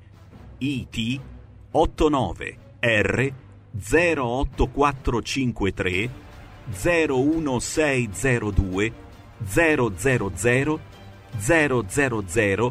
101971 presso la Banca di Credito Cooperativo di Milano SC.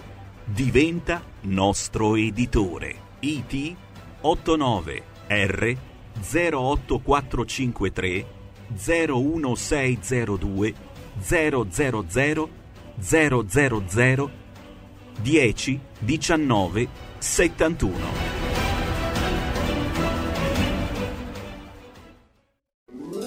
Stai ascoltando RPL. la tua voce libera, senza filtri né censura. La tua radio.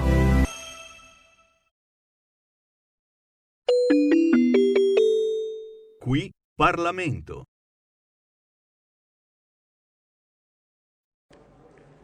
Dov'è? Eccola lì.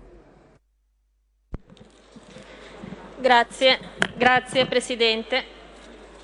Onorevoli colleghi, sottosegretario Zampa, ci ritroviamo di nuovo qui oggi di fronte all'ennesimo provvedimento legato all'emergenza Covid che reca disposizioni urgenti per fronteggiare i rischi sanitari.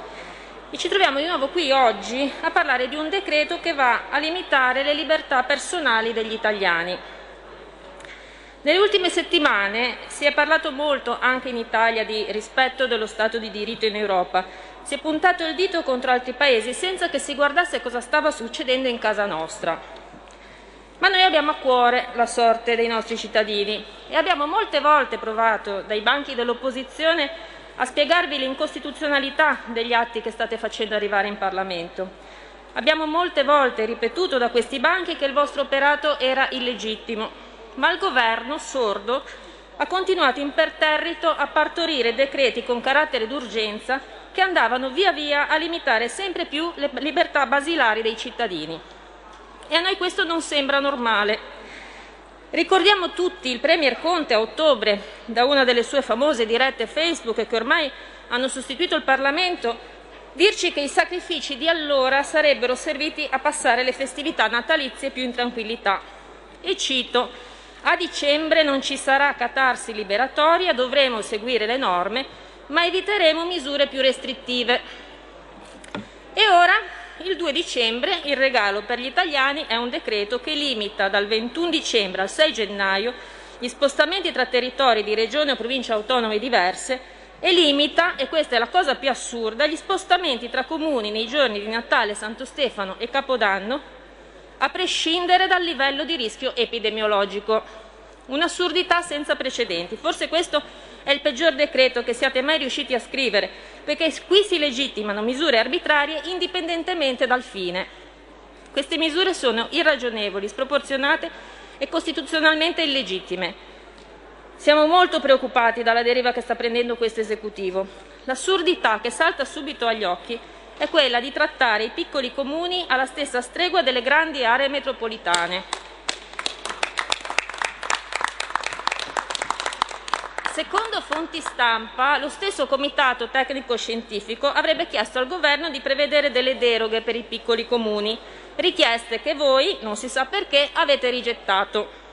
Così un cittadino di una metropoli può fare chilometri indisturbato, mentre un cittadino di un piccolo comune, magari di quelli con poche decine di, di anime, di fatto non può muoversi. Ma vi sembra normale? I piccoli comuni sono più di 5.000 in Italia. 5.000 piccoli comuni che vengono isolati nei giorni delle festività. E io penso soprattutto agli anziani che vivono in questi comuni, ai soggetti più fragili, che saranno costretti a trascorrere il giorno di Natale da soli, quando magari i loro cari si trovano a pochi chilometri, ma hanno la sfortuna di abitare in un comune diverso. Ma poi, e qui è l'assurdità più grave, io posso andare a trovare i miei genitori, posso andare a mangiare con i miei nonni il 23 di dicembre, però a Natale io li devo lasciare da soli Eh, spiegatemi, spiegatelo agli italiani se il 25 di dicembre il virus diventa più contagioso, se diventa più aggressivo. Su quale fondamento scientifico si basa questa decisione? Ma guardate che questo dilemma non l'ho sollevato io, ma l'ho sollevato il dottor Bassetti, direttore della clinica di malattie infettive dell'ospedale San Martino di Genova. Signori, volete dare questa ennesima picconata ai nostri anziani, che oltre a vivere nella paura del Covid si vedranno abbandonati nel giorno di Natale? E poi volete dare un'ennesima bastonata alle aziende, ai ristoratori, agli albergatori, Fonti Censis parlavano di 7,6 milioni di italiani che a causa di questa pandemia hanno visto peggiorare il loro tenore di vita e parliamo di 600.000 poveri in più che si aggiungono ai 5 milioni di italiani che già facevano fatica a mettere in tavola un pasto decente. Sempre fonti Censis parlano del 60% di persone che hanno paura di perdere il lavoro il prossimo anno. E dati recenti Confturismo Confcommercio ci dicono che tra dicembre e gennaio verranno persi 8,5 miliardi per il turismo, altri 8,5 miliardi che si aggiungono ai 100 persi durante la stagione estiva. Ma cosa facciamo? Andiamo avanti con altri decreti ristori, mentre ci sono attività e categorie che ancora non hanno visto un centesimo. Aspettiamo la pioggia di miliardi dall'Europa, che ancora non si vede neanche col binocolo. Ma veniamo ad altri aspetti di incostituzionalità di questo provvedimento che spieghiamo ampiamente nella nostra, nella nostra pregiudiziale che abbiamo depositato. È preciso che l'incostituzionalità non è a detta di questi deputati di opposizione, ma a detta di autorevoli giuristi e costituzionalisti fuori da questo palazzo. Si attribuisce al Presidente del Consiglio dei Ministri il potere di comprimere l'esercizio dei diritti e delle libertà inviolabili a colpi di DPCM, non soggetti ad alcuna forma di controllo da parte del Parlamento. La nostra Costituzione non autorizza la sospensione dei diritti fondamentali e il Presidente del Consiglio, che è uomo di legge, dovrebbe ben saperlo. Ma andiamo avanti. Primo comma dell'articolo 1 si prolunga il termine massimo di efficacia dei decreti del Presidente del Consiglio dei Ministri da 30 a 50 giorni prolungando automaticamente il periodo entro il quale è consentito al Presidente del Consiglio dei Ministri di limitare, condizionare, comprimere e impedire, sempre a colpi di decreto, l'esercizio dei diritti inviolabili in un momento in cui peraltro la curva dei contagi sta rallentando. Quindi questa modifica non è dettata dai dati epidemiologici, ma ha lo scopo di scavalcare l'Epifania con un unico DPCM e di trascorrere in questo modo più serenamente le festività natalizie, quelle che vengono negate a milioni di italiani. Senza parlare di ciò che accade sulle nostre coste, perché il governo comprime il diritto dei cittadini, mentre con il decreto che avete approvato ieri sera autorizza ulteriori sbarchi di clandestini sulle coste italiane. Clandestini che anche a Natale e a Capodanno potranno tranquillamente raggiungere l'Italia, scappare dai centri di accoglienza e girare indisturbati sul nostro territorio. Dai titoli dei giornali sembrava quasi che il governo si, present- si preparasse a invadere un altro paese, dato il dispiegamento di forze che è stato predisposto, 70.000 agenti, droni, elicotteri per controllare gli spostamenti degli italiani nelle feste. Però tutto va bene se un clandestino dalla Tunisia sbarca in Italia, attraversa il paese, oltrepassa la frontiera a 20 miglia per arrivare a Nizza e fare un attentato in una chiesa. Ma stiamo scherzando? Non avete ascoltato nessuno. Non avete ascoltato il comitato tecnico scientifico, non avete ascoltato le categorie, non avete ascoltato i sindaci, non avete ascoltato i governatori delle regioni. Questa sarebbe la stagione del dialogo? Quindi noi oggi con la nostra pregiudiziale vi chiediamo per una volta di ascoltare noi, accogliere questa questione pregiudiziale a cui la Lega voterà fermamente e convintamente a favore in cui chiediamo di non procedere all'esame di questo disegno di legge. Grazie. La ringrazio, onorevole Foscolo. Ha facoltà di illustrare la questione pregiudiziale anche l'onorevole Bellucci. Prego, onorevole Bellucci. Qui Parlamento. Segui la Lega è una trasmissione realizzata in convenzione con La Lega per Salvini Premier.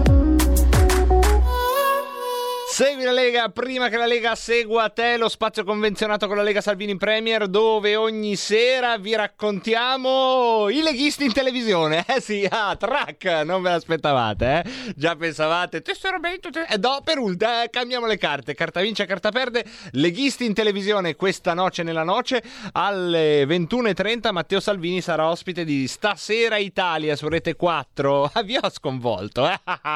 È il vostro Pinky, il Pinky P è quel ragazzaccio. Matteo Salvini stasera a Stasera Italia, rete 4 ore 21 e 30. Domani mattina alle 8 del mattino invece ad Agorà su Rai 3 Lucia Borgonzoni. Domani mattina Omnibus sulla 7 Roberto Marcato. Domani mattina Rossano Sasso a Start su Sky TG24 e ancora domani mattina alle 10 e 15 Alberto Bagnai a Rai News 24 a Studio 24. Ancora domani mattina Massimiliano Federica, cos'è? Pontina domani mattina. Eh, Massimiliano Federica alle 11 sull'aria che tira sulla 7 e domani sera Luca Zai alle 21.20 a diritto e rovescio su Rete 4. Sul sito legaonline.it potete trovare i piani e le proposte, lo speciale sulla flat tax, i disegni di legge, le proposte economiche che riguardano l'emergenza che si sta vivendo dal punto di vista dei settori produttivi, sette proposte economiche che potete andare a guardare nel dettaglio oppure potete scaricare nei eh, banner illustrativi che poi potete utilizzare liberamente sui vostri social network. C'è anche sul sito legaonline.it lo speciale che riguarda il Senato, la Camera e il Parlamento europeo. In tutte queste tre sezioni potete trovare tutto ciò che è aggiornato alle ultime ultime notizie e riguardano per l'appunto gli esponenti di queste istituzioni. Vi ricordo anche, questa volta infine, che ci si può tesserare alla Lega Salvini Premier andando sul sito tesseramento pagamento.legaonline.it. Eh, vi basta una connessione dall'Italia, 10 euro su uno strumento di pagamento elettronico, dopodiché compilate il modulo, la tessera arriva direttamente a casa vostra. Il sito è tesseramento.legaonline.it. Vi ricordo che questo spazio, Segui la Lega, nasce per dare spazio e pubblicità alle vostre iniziative sui territori. Tra le varie ne abbiamo una che ci fa piacere eh, farvi sentire ed è la eh, iniziativa che ci hanno mandato via uh, vocale, quelli della Lega di Varese. Sì, gioco in casa, lo ammetto, ma manderemmo anche le vostre se ci mh, voleste mandare qualcosa che accade nei vostri territori. È una raccolta fondi. Vi faccio sentire la voce di Paolo Carcano che ce la racconta in un minuto. Ve la farei sentire se riuscissi a pigiare. Eccola. La Lega di Varese organizza l'iniziativa Un dono sotto l'albero, una raccolta solidale per aiutare i cittadini varesini in difficoltà e in una situazione economica e sociale più fragile, soprattutto in questo momento, e per dargli un Natale più dignitoso. Raccogliamo beni alimentari a lunga conservazione, giocattoli, eh, prodotti per igiene personale, gel igienizzanti e mascherine confezionate. La raccolta durerà fino a Natale e in particolare saremo presenti in sede della Lega Varese in Piazza del Podestà 1 domenica 20 dalle 10 del mattino alle 18 del pomeriggio. Eh, saremo presenti appunto per raccogliere tutto il materiale, tutte, tutti i beni che vorrete portarci. Eh, aspettiamo con, con, ansia insomma, la vostra generosità. Eh, sperando appunto che ecco, ognuno pensi anche con il cuore e non solo appunto con la testa. Grazie a tutti e buon Natale intanto. Segui la Lega è una trasmissione realizzata in convenzione con La Lega per Salvini Premier. E come canta la poetessa Baby K da 0 a 100 veloci come il vento, ascoltiamo i vocali che non abbiamo ascoltato. Uno mi sa che è Roborto, eh, sai Rob? Parliamo di Colorado Audias, giusto per... Eh, stiamo in tema, eh, siamo in tema. Cosa c'è? Corrado Augias. Cosa vuoi? Il vorace, detto il vorace. Perché che ce l'abbiamo con Corrado Augias? Vabbè, che salutiamo, eh, perché è un grande ascoltatore di Rebelotta. E poi, povera Roborta, la perdita dell'innocenza con te diventerà una ragazzaccia. È l'Anonymous che ha fatto anche notare che Guernica non è stato fatto nella seconda guerra mondiale, ma è stato fatto durante la guerra civile spagnola come Saputino. E poi, e poi il Giacomo, trasportatore di azoto liquido, sempre parlando di Roborta, che ormai è la star del programma, dice quando una Roborta ti dà del curatore sotto sotto. E poi abbiamo da Svidania di Mosca che dice ma Salvini non faccia il eh, governo con Renzi, questo è il suo appello. E poi lo Stefano del Brembo, ne mandiamo uno velocissimo dello Stefano del Brembo, questo. Ma è vero, l'uomo è un animale sociale, però, gioioso, Ehi. digli all'Arma- all'Armando che io ho una fidanzata che era troppo sociale Eh, quelli sono problemi. e le corna non passavano, non passavano in ascensore eh, Eh, per così. le corna. Che è così. E vabbè, E vabbè, come poi dice Irene Grandi, bello, però troppo sono corna. come dice Irene Grandi, che ghigno! Che niente fa con Stefano del Brembo! Eh, ciao Stefano, come dice Irene Grandi riguardo alla fedeltà, eh, nel suo caso femminile, e sull'uso, insomma, eh, dei- sul rapportarsi con più partner, Irene Grandi, altra filosofa del terzo millennio, dice un si sciupa mica. E quindi, insomma, la prendiamo così. Raul da Cesano Maderno si è eh, ben disposto con la canzone di Battiato e poi un altro amico dice sembra più Caterina che Roborta. Cosa vuoi Roborta? Devo dare i numeri. E poi non hai mai detto la parola Sined che tu? No, non la dico. Pellegrin la usa. Eh, io no. Tu mai, mai una volta lo dici. Sined che. Eh, Sineddo, che sono tante parole che Pellegrino usa e io non uso. Ma pensa a te se poi devo rendere conto delle parole che uso e non uso a questo robot. Comunque, comunque, comunque, come dice Roborta, quanti, quanti sono stati i tamponi di oggi, signore e signori? Tamponi, tamponi, tamponi, i tamponi. Ma dove sono i tamponi, ragazzi? Ma una volta i tamponi 199.489. Quanti positivi? 17.572. Vi risparmio la liturgia, l'ha già fatta Armando Siri. 680 purtroppo le vittime di Covid nelle ultime 24 ore. Vi ricordo che eh, queste vittime, secondo uno studio dell'Istituto Superiore di Sanità, hanno un'età media di 80 anni, ma soprattutto queste vittime hanno per il 97% altre patologie in corso. Per il 66 addirittura sono tre o più patologie che eh, si sommano al Covid per... ehm, determinare la morte e come abbiamo scoperto oggi, secondo lo studio dell'Università di Padova, nella stagione invernale dal 4 2014 al 2015 in Italia sono morte, pensate, 54.000 persone in eccesso rispetto al numero stimato e eh, non ce ne siamo accorti, non abbiamo messo le mascherine, non abbiamo fatto distanziamento, eppure sono morte 54.000 persone che grosso modo sono lo stesso numero di eh, morti del Covid che sono al momento intorno ai 60.000. Tutto questo per sminuire la morte di qualcuno? No, anzi per ricordare che eh, quella purtroppo o per fortuna è eh, il capolinea della metropolitana su cui stiamo viaggiando nel tempo lineare che ci è toccato in sorte, ma anche per ricordare quanto c'è di racconto e di contagio mentale dentro questa strana figura mitologica che abbiamo deciso di chiamare pandemia Covid-19 con questo numero che torna e che ci ricorda il nostro recente passato che però velocemente velocemente sfrigola via fino a un futuro che ci auguriamo se a Dio piace ci potrà portare domani qui alle 16.30 a salutarvi di nuovo. Grazie a Roberto Colombo grazie mille a tutti voi e a tutte voi. Sigla. È la sigla Oubliez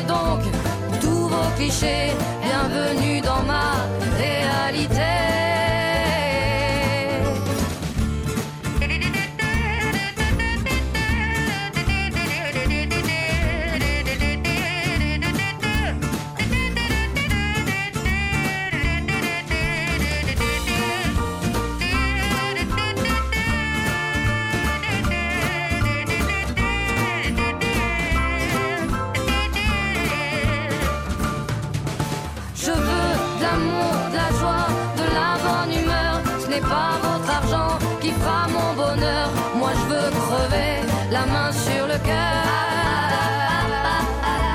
Allons ensemble découvrir ma liberté. Oubliez donc tous vos clichés.